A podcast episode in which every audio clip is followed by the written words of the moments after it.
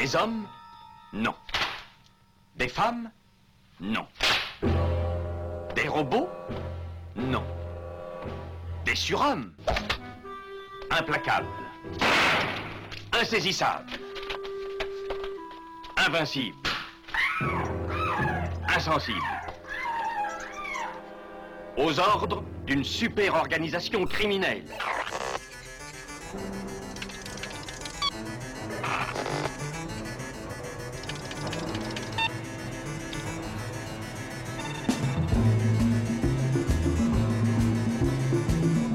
Impossible Rien n'est impossible pour... Culture prohibée. Bienvenue pour ce nouvel épisode de Culture Prohibée. Culture Prohibée, c'est l'émission hebdomadaire de la culture planète du Ciboulot, coproduite par Radiographite, graphite.net et animée par l'équipe des films de la Gorgone, les films de la Gorgone.fr. Culture Prohibée, c'est aussi un profil Facebook et un podcast disponible sur différentes plateformes. Tous les détails sont sur le blog de l'émission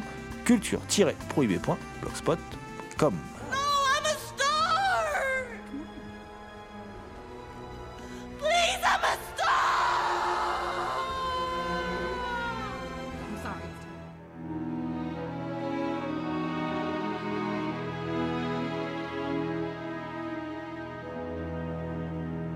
Au sommaire aujourd'hui, une émission consacrée aux dernières sorties vidéo et VOD de nos éditeurs et plateformes préférées.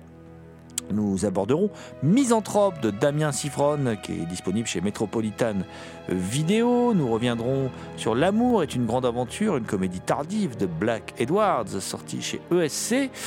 On causera également de, des courts et moyens métrages de Wes Anderson qui sont disponibles sur Netflix. Alors il y a la merveilleuse histoire de Henry Sugar, le cygne, euh, le preneur de rats et le venin. Voilà, on parlera de ces courts et moyens métrages, donc signé Wes Anderson. Et euh, beaucoup moins court, on parlera de grandes fresques tchèques éditées euh, par Artus Film de merveille, à savoir Marketa Lazarova et La vallée des abeilles, des films de František Vlasil. Et pour terminer, nous causerons d'un des meilleurs films horrifiques récents. J'ai nommé Pearl de T. West, disponible chez Universal Pictures France.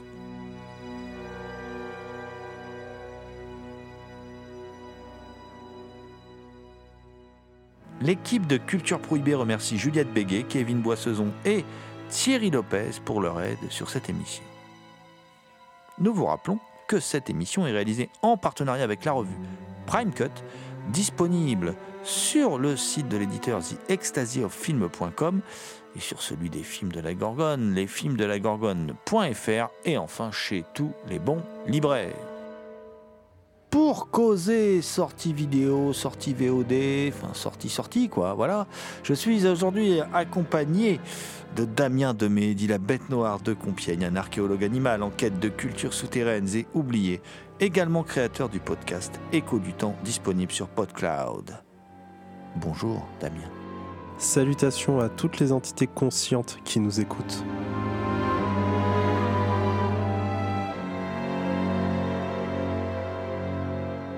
Difficile de savoir si je suis un rédacteur en chef misanthrope. Euh, je vais tout de suite poser la question à notre ami Damien Demey.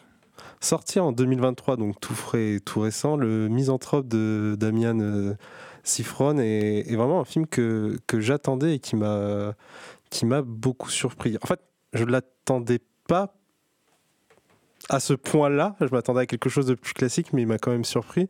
Donc, de quoi parle le film? On y suit euh, Eleanor Falco, une jeune patrouilleuse de la police de Baltimore, qui se retrouve un soir mêlée à une scène de tuerie de masse qui est perpétrée euh, depuis un immeuble par un sniper qui va faire une trentaine de victimes. Son profil atypique séduit Geoffrey Lamarck, agent fédéral en charge de cette enquête très médiatisée. Et Eleanor est donc recrutée comme agent de liaison entre la police et le FBI. Malgré son inexpérience, Lamarck pense qu'elle pourrait aider à la traque d'un tueur en série très particulier et dans une enquête sans piste réelle. De plus, leur travail est constamment perturbé par les interférences de la hiérarchie des politiques et des médias. Alors que l'enquête piétine, Eleanor va utiliser ses propres troubles pour tenter de comprendre l'esprit torturé du criminel et le retrouver. Alors c'est un trailer qui est extrêmement cool, mais que j'ai trouvé... euh, très mal vendu, mais je reviendrai dessus dans un instant parce que je veux vite fait évoquer euh, le réalisateur, donc euh, Damian, qui comme précédent film avait fait Les Nouveaux Sauvages que j'avais beaucoup aimé et qui avait fait euh, pas mal de bruit parce qu'il avait quand même été en compétition au 67e festival de Cannes. Il a également été nommé aux Oscars dans la catégorie meilleur film étranger. Donc au casting pour jouer Eleanor Falco, on trouve Shailene Woodley, qui euh, j'ai surtout connu pour ses rôles euh, un peu euh, de saga post-ado qu'on connaissait, comme Divergente, et Geoffrey Lamar, qui est joué par Ben Medelso, qui à tous deux forment un duo extrêmement solide qui porte le film, et accompagné par A. Ralph Ineson, qui fait quelques apparitions. Alors j'ai dit que le film était mal vendu parce qu'au tout début, il est présenté, quand on regarde les bandes annonces, comme un nouveau Seven comme euh, un trailer en fait basique où on va poursuivre un criminel avec quelqu'un de particulier pour essayer de le retrouver. Mais la force du récit et du film de, de Zifron, c'est que on a beaucoup d'intrications entre la hiérarchie et les politiciens qui interviennent dans le récit. C'est-à-dire que l'enquête piétine énormément tout comme le film, mais c'est parce que les héros passent plus de temps à essayer de rattraper les bourdes faites par les autres qu'à avancer. Il offre des plans qui sont très beaux, un étalonnage que j'aime beaucoup, un peu froid et, métallique, mais pas dénué de, couleurs. Il y a un montage qui nous maintient dans le film avec un rythme constant, mais pas précipité.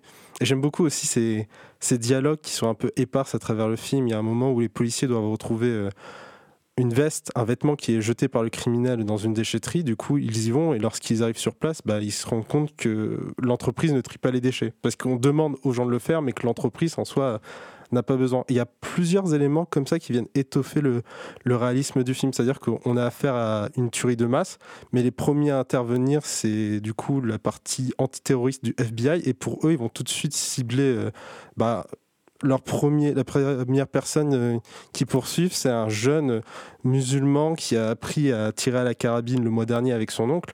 Sauf que à ce moment-là, on sait que nous, en tant que spectateurs, qu'on a affaire à un criminel qui est entraîné, qui qu'il fait, qui fait ça depuis des années.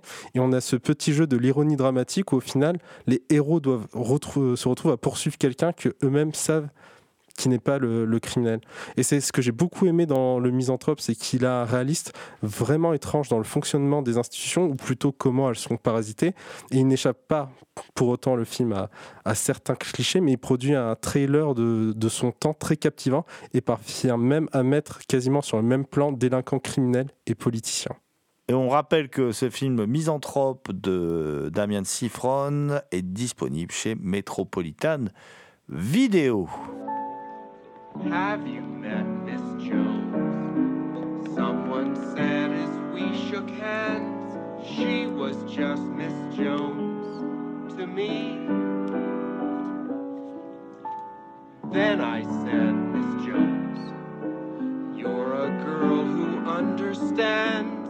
I'm a man who must be free. And all at once I lost my breath, and all at once was scared to death, and all at once I owned the earth and sky.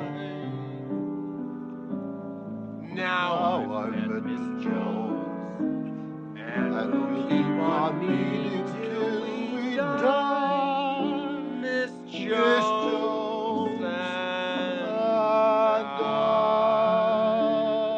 Moi, je vais vous emmener chez ESC pour vous faire une révélation, une révélation qui nous est faite par le mythique réalisateur de La Panthère Rose et The Party. Je veux bien sûr parler de Blake Edwards. Et cette révélation, tu sais quoi, Damien? Eh bien, c'est que l'amour est une grande aventure. L'amour est une grande aventure, donc c'est une comédie tardive de Blake Edwards. C'est une comédie de 1989. Euh, c'est l'histoire de quoi? Ben, Zach, c'était un un écrivain à succès qui a remporté le, Pulitzer et qui est un peu voilà qui est un peu en fait une sorte d'addict au sexe et un séducteur euh, invétéré hein, et euh, qui finit qui finit par être viré de son domicile conjugal et qui va essayer de reconquérir sa sa, sa dulcinée. Alors euh, on est là dans l'un des derniers films de, Blake Edwards. Euh, il en fera deux après, mais enfin, moi, j'ai pas envie de compter dedans euh, La Panthère Rose avec Roberto Benigni quand même, hein, parce que ça, c'est vraiment pas bon. Euh, mais en tout cas, c'est son avant-dernier film pour le cinéma, euh, qui démarre très fort, qui démarre très très fort. Alors, même si le, personnage principal est, campé par un acteur qui est loin d'avoir bah, la, grâce d'un Peter Sellers ou voilà, enfin d'autres acteurs fétiches de, Blake Edwards, euh, c'est John Ritter, mais qui est sympathique quand même. Voilà, c'est un acteur plutôt sympathique. euh, et et, il y a John Ritter qui est. On voit une femme en fait qui rentre dans une maison, une femme élégante. Cette femme monte à l'étage et elle observe, euh, elle observe donc John Ritter qui est euh, avec sa coiffeuse en train de s'adonner à des jeux sexuels avec le, comment dire le sèche-cheveux, hein, voilà. Donc il est en train de coucher avec la coiffeuse. Euh, elle, qui connaît très bien la maison, descend chercher un flingue pour lui régler son compte et elle débarque. Alors lui, il essaye de la persuader. Il lui dit c'est pas du tout ce que tu crois. Évidemment, il est fait un peu la, réplique, euh, la seule qui trouve à dire d'intelligent à ce moment-là. Voilà. Euh, et puis à ce moment-là arrive une troisième femme qui en fait est la femme du, héros. Donc là, ça, démarre par une- un jeu de dupe, une scène typique de Black Edwards euh, où en fait déjà là on est mort de rire. hein. C'est- C'est-à-dire qu'on est, on se dit oh là là, il est en train de se faire surprendre par, il est avec sa maîtresse, il se fait surprendre. Mais non, c'est, il est avec la coiffeuse de sa maîtresse. Sa maîtresse le prend très mal, elle le surprend. Et la femme débarque, il trouve la maîtresse et la coiffeuse, tout le monde ensemble. Voilà. Donc, euh, du coup, bon, bah, évidemment, il, finit par être, euh, par être viré de chez lui. Et puis, euh, bon, bah, il va aller de, de péripétie en péripétie pour essayer de, reconquérir le, cœur de, sa dulcinée. Alors, le film, certes, il plutôt mineur par rapport à d'autres grands films de Blake Edwards, mais euh, il se voit avec beaucoup de plaisir. Alors, il ne le fait pas regretter, ce film, absolument pas. La mode vestimentaire des années 80 et la mode capillaire, enfin, je crois qu'au au bout d'un moment, il faut arrêter d'être nostalgique de cette époque qui était les années 80. Je vous rappelle quand même, les années 70, c'est le nouvel Hollywood. hein, c'est quand même autre chose. Euh, voilà, bon, je ne vais pas en dire plus, hein, mais euh, là, Stranger Things Mania, ça va bien 5 minutes hein, quand même. Donc euh, là, bon, voilà, ils sont tous habillés n'importe comment, fagotés n'importe comment. Pour ça, c'est pas grave. Mais euh, et le, film est, hormis cela, le film est assez drôle, euh, est assez fandard. Alors. euh, il y a en plus des personnages, le fameux Barrel philosophe, hein, le philosophe de comptoir, qu'on retrouve aussi, qui est une figure, une figure du cinéma d'ailleurs très classique américain, puisque c'est quelque chose qu'on retrouve beaucoup chez John Ford, par exemple, le- chez Capra aussi. Ce, philosophe de comptoir, là, c'est un barman, et puis euh, parce que c'est rigolo, parce que le personnage principal alterne des séances de psy avec son vrai psy. Son vrai psy est hilarant, hein. voilà, très laconique, très lapidaire dans ses réponses, et euh, avec ce barman qui lui est beaucoup plus volubile, mais qui en même temps lui fait presque plus de bien, hein, euh, qui est lui aussi un grand philosophe, ce barman. Et donc il va, il va vivre des aventures, du coup, comme il est viré. Des... Alors il n'a pas de problème d'argent, hein, ce garçon, il va vivre à l'hôtel, tout ça. Donc on va avoir droit à toutes sortes de quiproquos, des gags à retardement, quand même bien le faire Blake Edwards. Euh, et puis il va, rencontrer, il va coucher avec toutes sortes de femmes, y compris avec une culturiste, parce qu'on est à l'époque du, du- du culturisme. Euh, et c'est voilà, c'est assez, sympathique. Et puis bon, c'est quand même des, des films. Par contre, là, c'est les années 80 où le héros peut picoler à foison. C'est absolument normal. C'est tout va bien, quoi. Voilà. En fait, il est malade, je pense. Il faut qu'il consulte. hein. Euh, il, y a, il y a un gag assez incroyable. C'est le, ga- le gag des capotes fluo. Voilà. Donc euh, dans ce film, il y a le gag des capotes fluo où le le, le- héros veut coucher avec une charmante jeune femme, d'ailleurs, qui, qui vit avec un musicien de hard rock assez ridicule et, qui, euh, comment, euh, et qui, voilà, qui supporte pas, qui est hyper jaloux de sa compagne et tout. Et puis, il finit, par presque coucher avec elle. Et donc, on est entièrement dans le noir. Et euh, elle lui demande de, se couvrir d'un un préservatif. Et, et donc, il obligé de revêtir le, préservatif de son, comment dire, de l'amant, enfin non, de, de- l'habituel, on va dire, de cette femme, qui là est absent, puisqu'ils sont encore chamaillés. Euh, et notre héros ne demande qu'à réconforter la, la, jeune femme. Et donc, il se balade, euh, il se balade dans l'appart et on ne voit, c'est dans le noir complet, on ne voit que la capote fluo euh, aux couleurs du drapeau américain, si ma mémoire est bonne d'ailleurs, euh, parce qu'il y a une capote jaune et il y a une capote bleu, blanc, rouge, je crois, je sais plus, ou bleu et rouge, euh, parce qu'évidemment, l'autre débarque, il met aussi sa capote et donc on voit les deux, les deux capotes fluo dans le noir. Bon, c'est, c'est très drôle, c'est très marrant, c'est très grivois, oui, euh, c'est très trivial, certes, euh, mais on se marre bien quand même, c'est quand même une scène assez marquante. Et au final, cette comédie de Blake Edwards, donc L'amour est une grande aventure disponible chez ESC, est une euh, chouette comédie douce amère euh, qui n'atteint pas le niveau des chefs de Blake Edwards, mais qui est très très agréable à regarder. Vous passerez un très bon moment.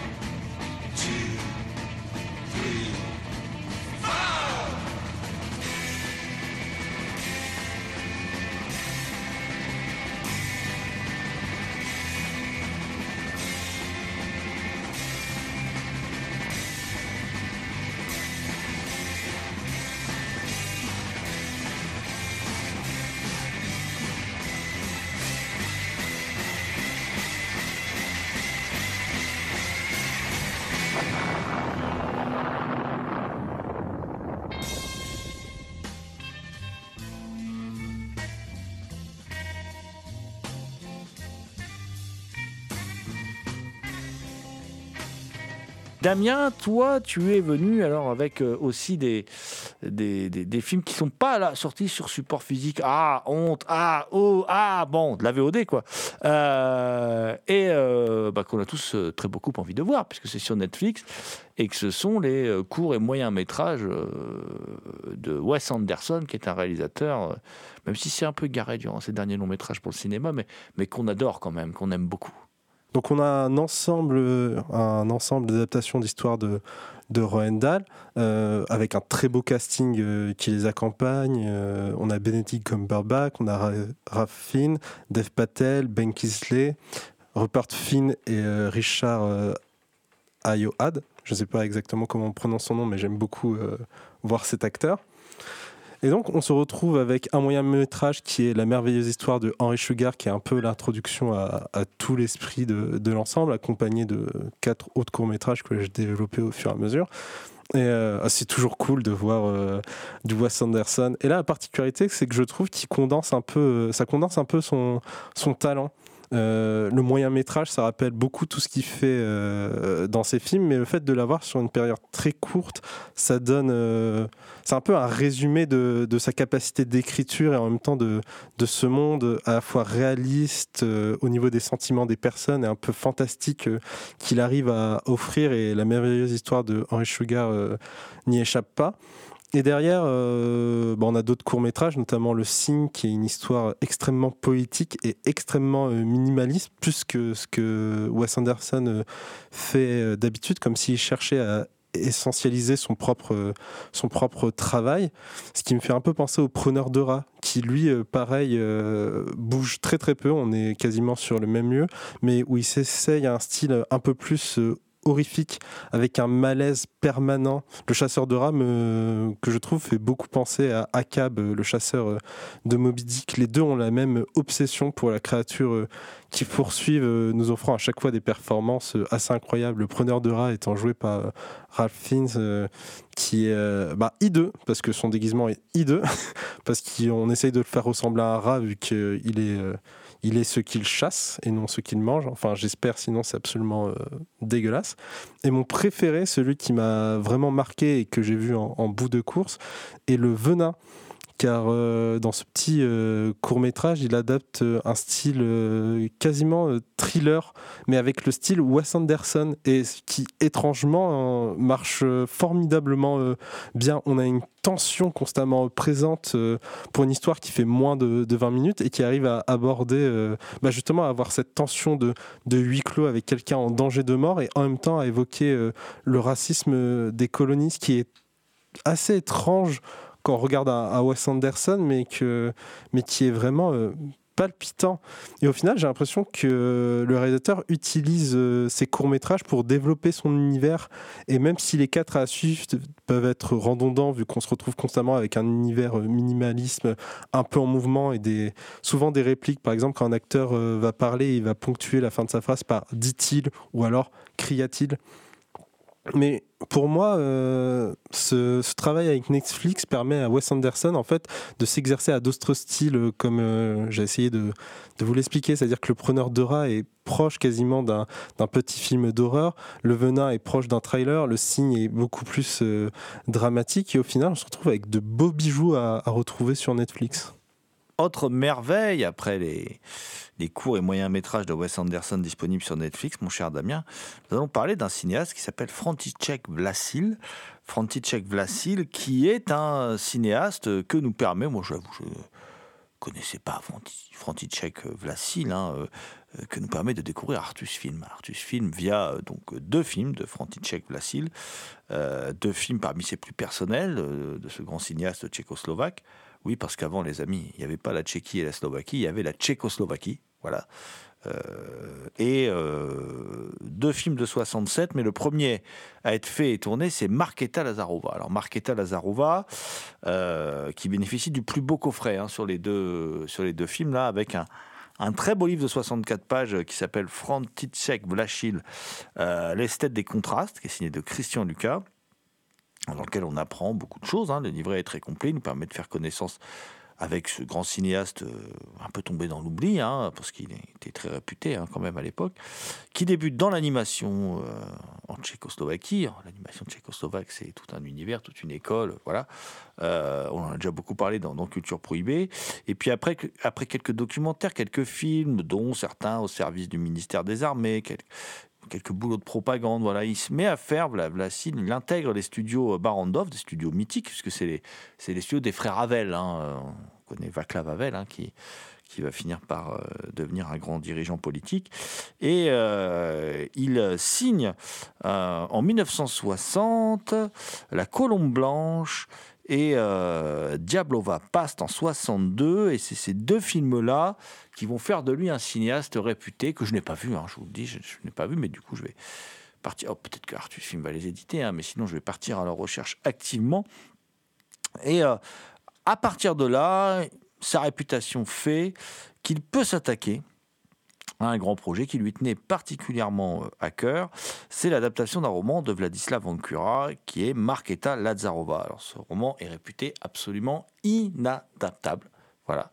Donc lui, il va travailler 4 ans, František Vlasil, euh, pour adapter le roman de Vladislav Vankura avec euh, le concours de Vankura, avec, et, puis euh, qui va en, tirer un film épique, un film incroyable, un film bouleversant, euh, et presque un film de plasticien d'ailleurs. Enfin, c'est- un film assez démentiel. Alors, je vais essayer de, vous de vous résumer l'histoire. Alors, ça se passe au XIIIe siècle. Miklos et Adam euh, sont les fils du chef du clan Kozlik. Et ils attaquent un convoi et capturent Christian, le fils de l'évêque de Hainaut. Alerté, le capitaine du roi prépare une offensive contre le clan des voleurs. Kozlik va alors demander de l'aide à Lazare, le chef d'un clan rival. Et devant le refus de ce dernier, Nicolas enlève Marquetta, la fille de Lazare. Il faut croire que dans le camp Kozlik, l'enlèvement, c'est, c'est un sport national. Voilà. Et à partir de là, va se dérouler un film euh, servi par un noir et blanc magnifique, le travail du chef opérateur, la Bédric Batka, il est, il est incroyable, qui est une sorte de vraie fausse chronique moyenâgeuse, comme ça, euh, parce que c'est en même temps moyenâgeux et en même temps très euh, côté presque irréaliste, pas surréaliste, mais irréaliste. hein. C'est- c'est- c'est- C'est-à-dire que euh, on est, on est vraiment, on est dans, le, même dans le surréalisme parce qu'il y a beaucoup de symbolisme, il y a beaucoup d'essais. C'est presque expérimental hein, sur le montage par moment. Enfin, c'est assez. euh, c'est assez, c'est typique aussi d'un certain cinéma soviétique de, de, l'époque, euh, voilà, mais quand même, c'est très très impressionnant. Et euh, le film a clairement, euh, c'est une sorte de d'épopée guerrière poétique. C'est quelque chose de très très étrange. C'est très difficile à décrire. hein. On est deux à avoir vu le film. C'est un- une expérience visuelle, sensorielle de tous les instants. C'est un immense film. hein. Et c'est un film aussi d'une grande puissance érotique, je trouve, ce film. Et qui décrit quand même un, monde, euh, un monde, comment dire, euh, assez obscur, euh, assez obscurantiste, quoi, hein, où il y a des, comment dire, qui, est vraiment tombé sous la domination du christianisme allemand. Et puis parallèlement, parallèlement à cela, on a, il y a Marketa Lazarova qui est interprétée par Magda Vazariova, qui est très impressionnante, mais en fait c'est le parcours de deux femmes que l'on suit, c'est-à-dire que chacune appartenant à un clan, il y a, il y a aussi Alexandra que, que l'on suit, qui est, qui est un autre personnage euh, féminin. Alors la, caméra de, de Vlachil est, virtuose, euh, la, musique de Zdenek Liska, elle est euh, complètement fascinante. Enfin, c'est vraiment un, c'est vraiment un, film qui est, qui peut s'apparenter parfois à une série de tableaux, qui est un, mais qui c'est- pas figé, hein, qui est un, film assez, euh, assez extraordinaire. Et on ne peut s'empêcher, en voyant ce film, de penser euh, à Tarkovsky et à son Andrei Roublev. hein. Donc, euh, on, est vraiment face à du, du, cinéma un peu d'une autre dimension, typique de ce que pouvait produire avant une reprise en main. On parlera pour, j'en parlerai pour le film suivant euh, du pouvoir soviétique, mais où il y avait encore cette latitude malgré tout, même si, on était sous des régimes autoritaires, il y avait quand même une latitude qui était laissée. Et puis euh, la, qualité de ce cinéma était la vitrine aussi de cette, euh, de comment dire, de ce type de régime. Et donc on, on, on voulait prouver qu'on était capable de, faire du grand cinéma. Et là, en fait, en créant sa propre esthétique, parce que c'est des films qui ont une esthétique qui leur est propre quand même, hein, qu'on ne voit nulle part ailleurs et qu'on n'a pas revu depuis. Et euh, Marketa Lazarova est donc euh, un immense film. Euh, une véritable déflagration, un choc euh, visuel, sensoriel. Mon cher Damien, je ne sais si tu as été emporté comme moi par ce film magnifique est Marketa Lazarova.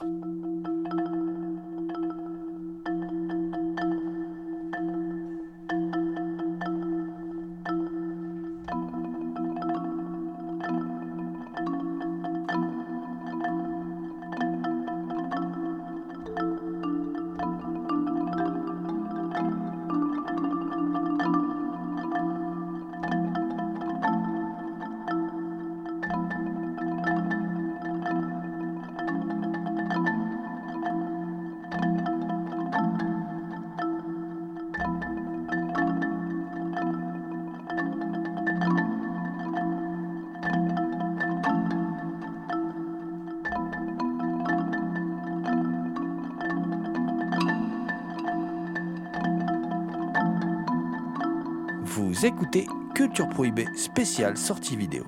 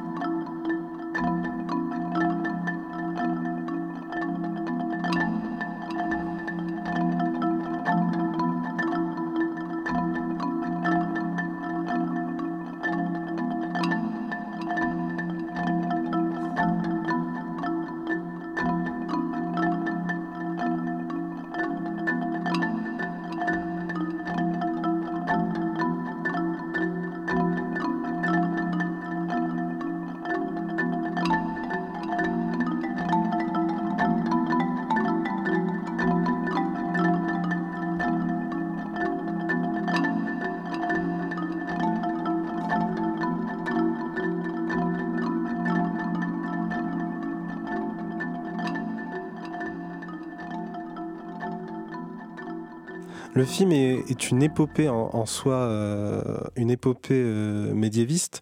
Euh, comme tu l'as dit, Jérôme, on a affaire à un film très long. Il fait euh, 2h45, on n'est pas loin de, de 3h. C'est un film qui est aussi beaucoup découpé. Euh, en deux parties, mais il y a beaucoup de cartons qui remplacent euh, des scènes d'action ou des dialogues. Mais l'entrée dans, le film, euh, on plonge immédiatement dedans parce que, en effet, c'est un film en noir et blanc et la première image qui nous accueille, c'est un long plan avec une forêt euh, un peu sibérienne, de la neige et quelques plans sur euh, des loups et ça donne un peu immédiatement euh, l'idée de, de ce à quoi on va avoir affaire. C'est-à-dire que c'est des gens qui sont euh, dans des coins un peu reculés, donc le pouvoir se joue directement sur place, même s'il y a un roi, on voit qu'il galère à, imposer un peu son, son pouvoir. Et c'est pour ça que Lazare, au final, se retrouve euh, mêlé à tout ça sans avoir une très grande force de frappe. Lui compte euh, beaucoup euh, sur, le, sur, le, sur le roi. Donc on a un, film très très beau. On a quelques audaces, je trouve, pour l'époque. C'est-à-dire qu'on a quelques plans de, de caméra subjectif où on est à la place des yeux des des personnages Euh, et c'est un film qui a beaucoup marqué euh, notamment parce qu'il a fait le tour de, quelques festivals Euh, il est- je crois qu'il est lauréat de celui d'Édimbourg il a été sélectionné dans la quinzaine des réalisateurs à, Cannes c'est d'ailleurs un film qui, est a été considéré en 1998 comme le meilleur film tchèque de tous les temps donc c'est un film qui a beaucoup de renommée et, ça se voit c'est un film qui est magnifique qui essaye d'aborder des thématiques assez lourde.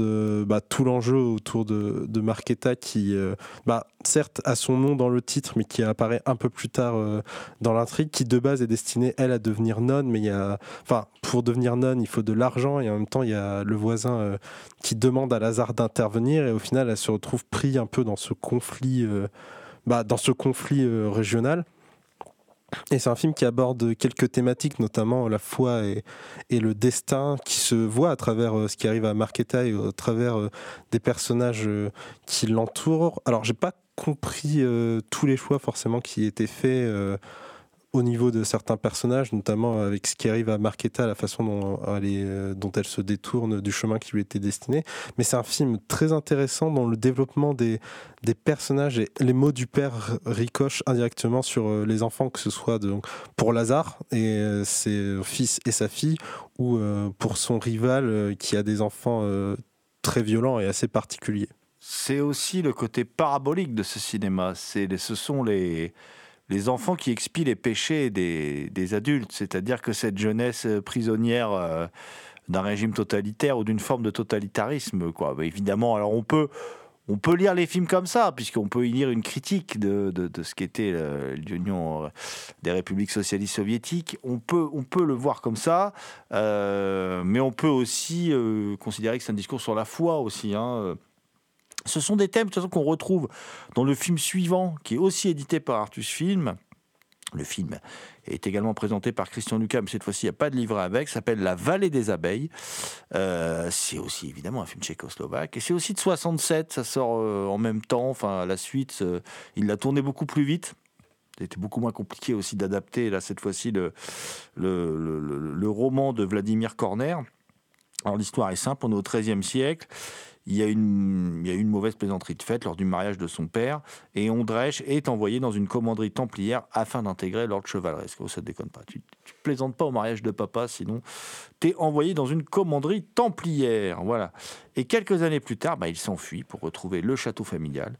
Son ami Armin, extrêmement euh, dévoué à l'ordre chevaleresque, a pour mission de le ramener, dans tous les sens du terme, y compris sur le droit chemin euh, spirituel, moral. Et euh, une fois de plus, ah, on peut voir ce film comme un film parabole, hein, c'est-à-dire euh, euh, j'ai pour mission de te ramener sur le droit chemin. Il subit, il subit quand même, puisque c'est lors du mariage de son père, à cause d'une plaisanterie, il se retrouve, euh, il se retrouve, comment dire, à intégrer une commanderie templière. Donc il subit la l'autoritarisme abusif de, des plus anciens que lui.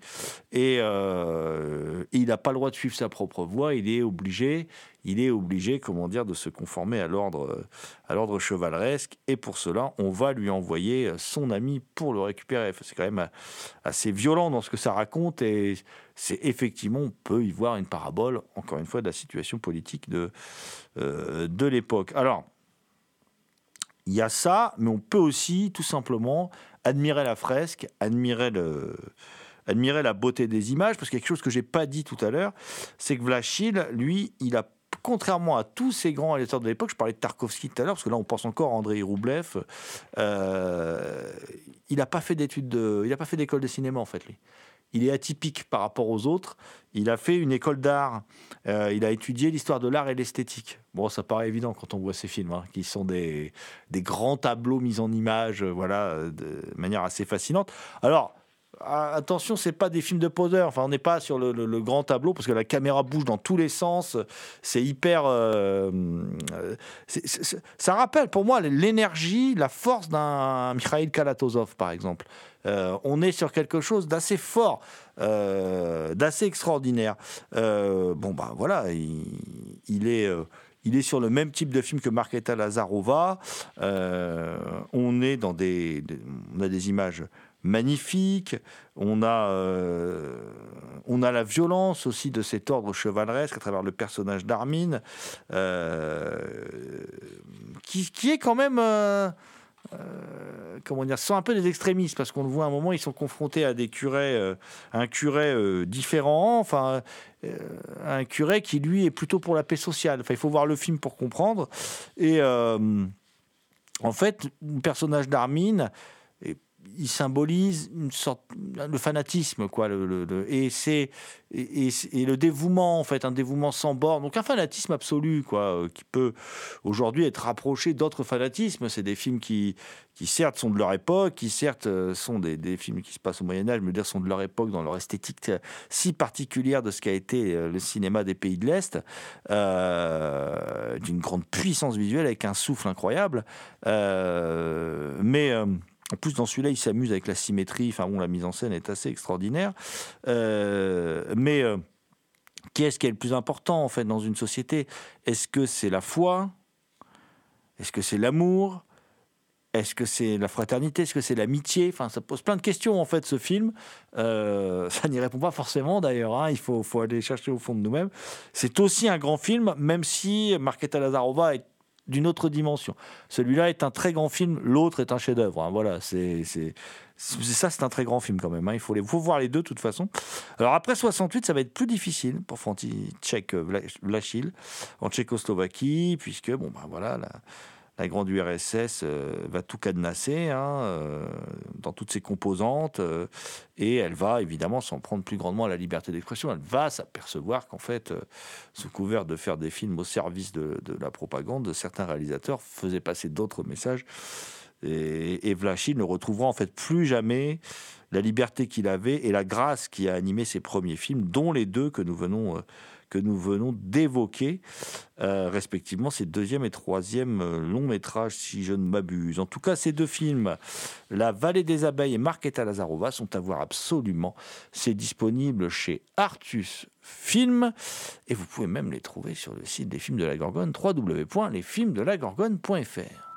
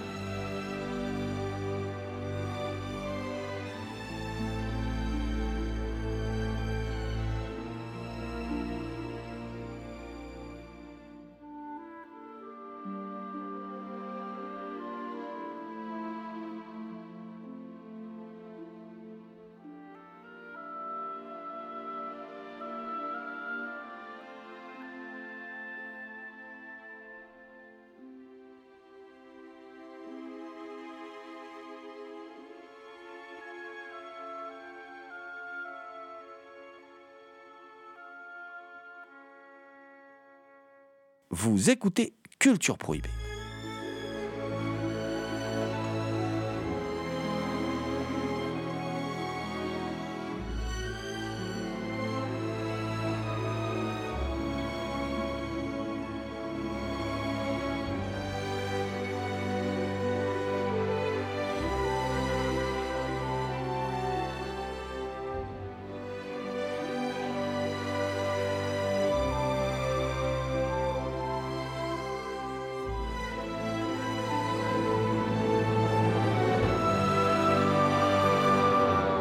Cher Damien, après le cinéma soviétique, eh bien, nous allons aller chez l'ennemi.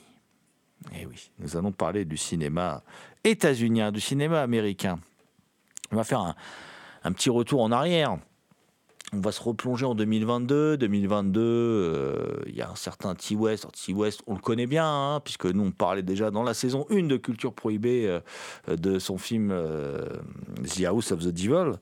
Depuis qu'un cas, l'ami euh, T West, Ty West, si on le prononce euh, comment dire, avec l'accent qui va bien, euh, a réalisé pas mal de films. On, en a parlé régulièrement dans, dans l'émission. Et puis, on vous avait parlé en 2022 de ce film X ou Hex, c'est pareil si on le prononce comme il faut, euh, qui avait été un film assez, assez fun, assez, euh, assez euh, vraiment excellent, une mise en scène très travaillée, une ambiance très singulière, qui racontait le tournage d'un film X, donc, mais qui, qui était tourné, comment dire, dans une grange qui appartenait, qui était louée hein, par un couple de vieux, de personnes âgées, de- de vieux fermiers. Et sauf qu'en fait, euh, ça allait se transformer en une sorte de slasher réflexif euh, où les vieux fermiers, et en particulier la fermière, hein, euh, allait se révéler, une- la fermière, une certaine Pearl, allait se révéler, comment dire, complètement fracassée et dé- dépitée du petit jeune, voilà. Et on, parce que euh, cette, euh, cette vieille dame, elle allait être émoustillée par euh, celle qui, était la- l'actrice principale de ce film X qui était en train de se tourner dans sa, dans sa grange. Une actrice principale qui lui rappelait elle jeune, puisque forcément c'est la même actrice, Mia Goth, qui jouait à la fois la vieille dame sous une, épaisse couche de maquillage et qui jouait cette jeune actrice, Maxine, cette jeune actrice de film pornographique qui voulait devenir une star et on découvrait lors du final de X que effectivement euh, elle avait eu un parcours atypique et que donc évidemment on comprend encore mieux pourquoi euh, pour cette vieille dame elle faisait écho à son propre parcours. Alors euh, à partir de là, Ty West nous dit qu'il va nous faire une trilogie avec Mia Goth, euh, son actrice fétiche là, qui est, qui est- qui est extraordinaire. hein. Et, euh, comment Et il se trouve que Mia Goth et lui, ben, quand ils ont préparé le, film X, ont euh, développé, enfin, ont développé le personnage de Pearl. Ils l'ont, ils l'ont, euh, comment dire, cette vieille dame, ils ont développé, ils lui ont imaginé un passé. Et c'est lors de ces discussions qu'ils se sont dit, mais faire une suite au film, faire une suite au film, d'accord, mais est-ce qu'on ferait pas plutôt une préquelle? Où on raconterait justement l'histoire de cette vieille dame plutôt que de faire une suite qui se passe après le premier film. Et donc, ils sont partis, euh, ils ont tourné dans la foulée euh, ce Pearl. Pearl, le film dont on va parler aujourd'hui. Donc, Pearl, qui est un qui est donc euh, sorti chez Universal en Blu-ray et DVD. Pearl qui est interprétée par Mia Goth, mais cette fois-ci sans maquillage, au naturel, euh, puisque là, elle n'est pas vieille, mais elle est jeune. Voilà, cette Pearl. Et cette Pearl, on la retrouve donc euh, très très jeune. Alors, le premier plan du film, en fait, euh, fixe les enjeux. C'est assez fascinant parce que le premier plan de X ouvrait sur un plan en 4 tiers qui était en fait les portes d'une grange pour bien nous amener à l'époque où on était, hein, puisque c'était le 4 tiers, le format privilégié qui était alors utilisé en particulier pour le tournage des loops et des films X qui étaient au centre de, ce film. Et là, euh, tout de suite, on repart de ce, de ce même plan quasiment. Et puis, euh, la caméra va pas noter. On va découvrir en fait qu'on est dans un grand plan en scope très coloré. Ça n'a rien à voir. Il faut savoir que T-West a hésité. Ils ont hésité à le tourner en noir et blanc. hein. Et puis, en fin de compte, c'est un hasard technique qui a fait qu'ils ne pouvaient pas, euh, pas le tourner en noir et blanc. C'était techniquement pas possible. Alors, du coup, ils sont, ils orientés vers la couleur. Mais alors, sur la couleur pétante, ils se sont dit, puisque le film se passe dans le passé, il va être dans des couleurs proche du Technicolor et euh, dans un formascope. Et tout y passe, hein, même le lettrage du titre, la manière de présenter euh, euh, les personnages et tout ça, voilà, tout y passe. Et donc on retrouve Pearl, elle est jeune. Euh, On est en 1918. Elle est bah, donc au Texas, évidemment, dans la ferme familiale. Elle a une maman qui parle allemand et anglais, donc on devine que ce sont des, euh, immigrés allemands qui, goûtent assez mal ce qui est en train de se passer euh, de l'autre côté de l'Atlantique. hein. À un moment, elle le dit. arrête de parler de ça, j'en- ai marre d'entendre parler en mal des Allemands, enfin, elle lui dit quelque chose comme ça. Et puis, Pearl, elle s'occupe aussi de son papa, son papa qui a, euh, lui, euh, très certainement contracté la grippe espagnole, qui est dans un état végétatif, la grippe espagnole qui revient tout le temps dans le film. Euh, L'épidémie venait de passer, la maman, euh, alors du coup ça fait écho avec le Covid en plus, puisque euh, la maman, elle, elle- lui dit tout le temps de, mettre le masque, de, détruire les germes, de se désinfecter, euh, voilà, pour éviter que son père, euh, ben, ce soit pire pour lui, quoi et puis qu'elle l'attrape, que lui l'attrape. Enfin bon, bref, parce que si tout le monde l'attrape, en plus du père, euh, la, ferme va se casser la gueule, parce que là, c'est quand même une femme qui tient à elle toute seule euh, la ferme. Euh, et, et puis Pearl, en fait, elle est mariée. Elle est mariée, mais son mari n'est pas là, il est à la guerre. Il, est de l'autre côté de l'Atlantique, il est dans les tranchées. Et Pearl s'ennuie. Pearl, c'est une jeune fille, elle doit avoir la vingtaine, hein, à peu près. Elle, elle rêve de devenir danseuse, elle rêve de devenir actrice. Elle se voit en, future euh, star de cinéma, star hollywoodienne. Et elle va d'ailleurs euh, en cachette au cinéma du coin pour regarder des, des revues filmées, pour regarder aussi les actualités, enfin voilà. Et puis euh, elle décide, elle décide de participer à une audition, une audition qui va un peu tout faire basculer, même si on sentait bien que tout n'allait pas bien dans la tête de Pearl. Euh, Pearl, qui étonnamment, X est sorti au cinéma en 2022. Pearl aurait pu sortir dans la foulée. Il n'est pas sorti. Il est sorti directement en, vidéo. Bah moi, je le dis, je le dis haut et fort. Pour moi, Pearl est encore supérieur à X, qui avait été un vrai événement critique. Pour moi, Pearl est encore au-dessus. Il y a un travail de mise en scène, il y a une sophistication qui est pour moi plus poussée encore que dans le X. euh, et puis, il y a, euh, pour moi, hein, euh, elle porte le film sur ses épaules, puisque tout tourne autour d'elle. Il y a Mia Goth qui est sensationnelle. Alors, elle a coécrit le film. Bon, évidemment, elle s'est réservé le grand rôle, mais elle le mérite, hein, parce qu'elle est extraordinaire dans le rôle de. Il faut regarder le film en VO, hein, par contre. ne me faites pas le coup de la VF. regardez le film en VO pour prendre conscience du talent de Mia Goth, parce que d'autant plus que euh, Mia Goth, dans la vie de tous les jours, elle parle pas du tout comme elle parle dans le film. Et je me suis rendu compte en visionnant les maigres bonus, c'est pas beaucoup de bonus, par contre ils ne sont pas foulés hein, sur l'édition euh, euh, Blu-ray DVD là. Il y a deux petites featurettes, mais on voit, on entend parler un accent à couper au couteau, pas du tout, euh, qui ressemble pas du tout à la langue qu'elle emploie dans, le film. Donc il y a un vrai travail d'actrice. Il faut vraiment regarder ça en VO. Et dans son entourage à Pearl, on se rend compte que les gens la trouvent un peu. Enfin, on sent que c'est une bombe prête à dégoupiller quand même. hein. Sa mère en parle un peu, tout ça. On sent qu'elle a quelque chose à l'intérieur.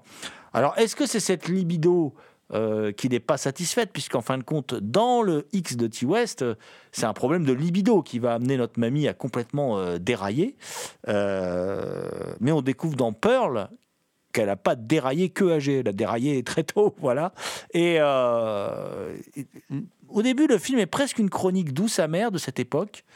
On sent bien que Pearl est en, en- but par rapport à sa mère, même s'il y a un, intermède étrange de, ce moment où elle tue une oie comme ça de manière totalement gratuite. Elle va la donner à manger à un crocodile parce qu'ils ont un crocodile en fait. Ils, ont un- ils habitent derrière un marais où il y a un crocodile qui, je pense, dans le premier film était un petit hommage au crocodile de la mort de Toby Hooper puisque tout le film, et même dans Pearl, hein, il y a des plans euh, de, Massacre à la tronçonneuse de Toby Hooper qui sont repris aussi dans Pearl. hein. À un moment, euh, elle poursuit quelqu'un en, pleine rue pour euh, la, la taillader, une personne pour la taillader.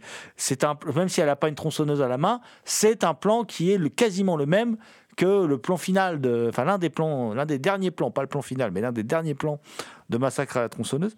Et au début, à part cet incident avec Loi, elle, est tellement charmante, Pearl, elle est tellement rigolote, elle est tellement pleine d'esprit, elle est drôle, elle a un quotidien pas facile, donc on a, on a vraiment, euh, on la voit danser, s'essayer à des danses et tout.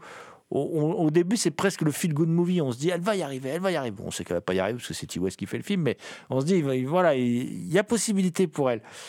Et puis, euh, elle va à la ville, elle rencontre ce projectionniste euh, qui lui donne un petit bout de pellicule d'ailleurs euh, qu'elle garde en souvenir.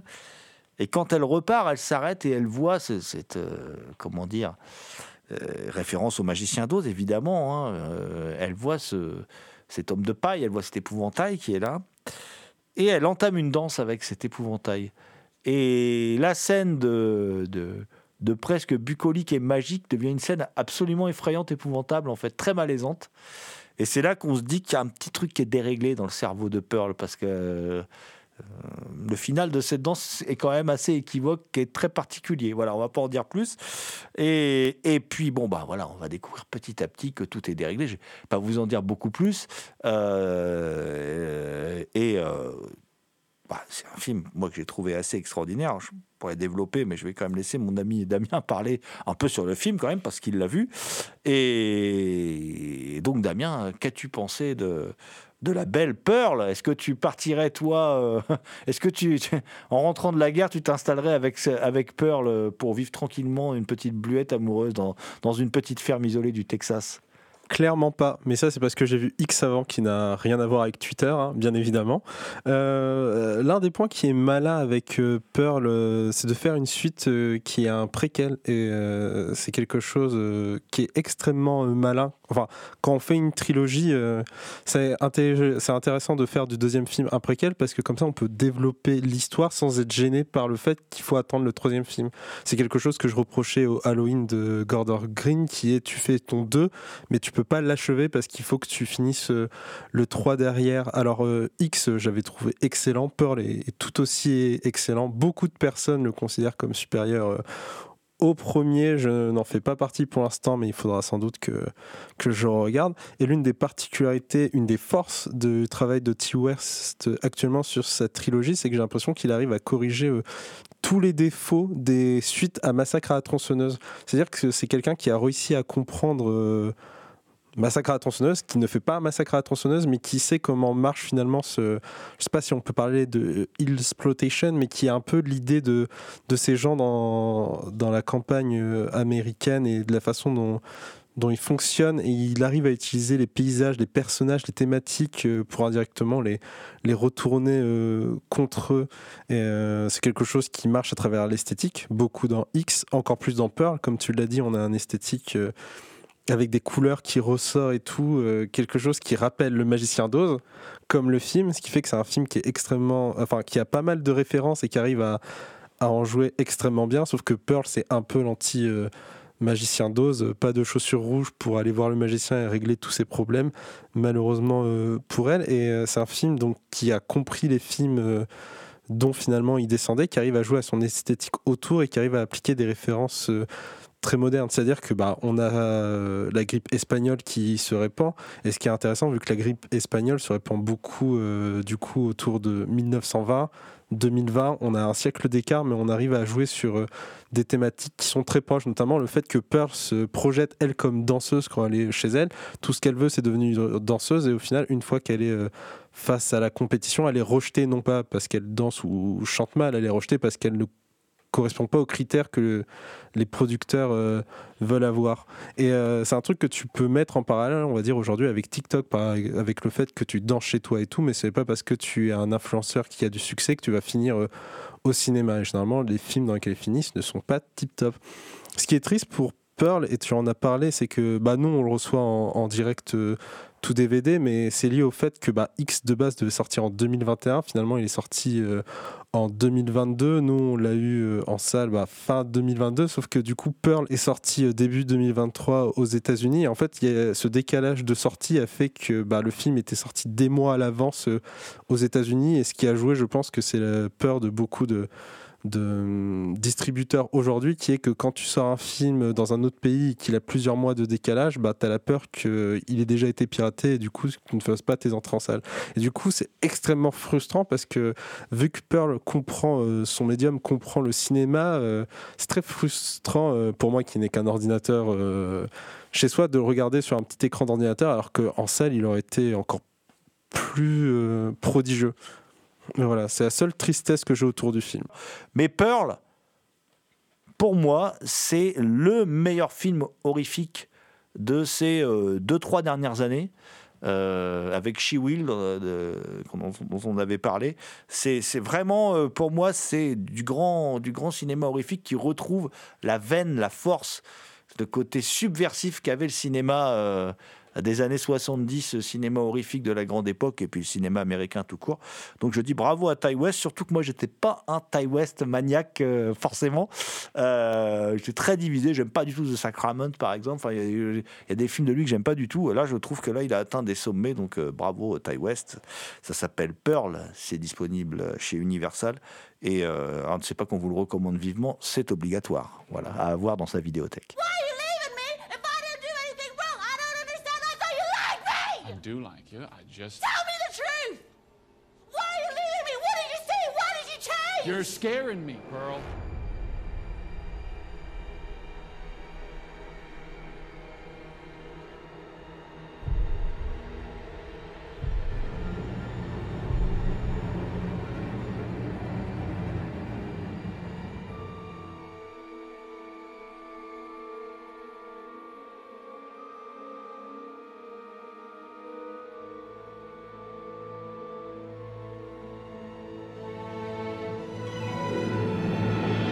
Culture Prohibée, une émission réalisée en partenariat avec les films de la Gorgone et la revue Prime Cut. Culture Prohibée est disponible en balado-diffusion sur différentes plateformes. Toutes les réponses à vos questions sont sur le profil Facebook et le blog de l'émission culture-prohibée.blogspot.com.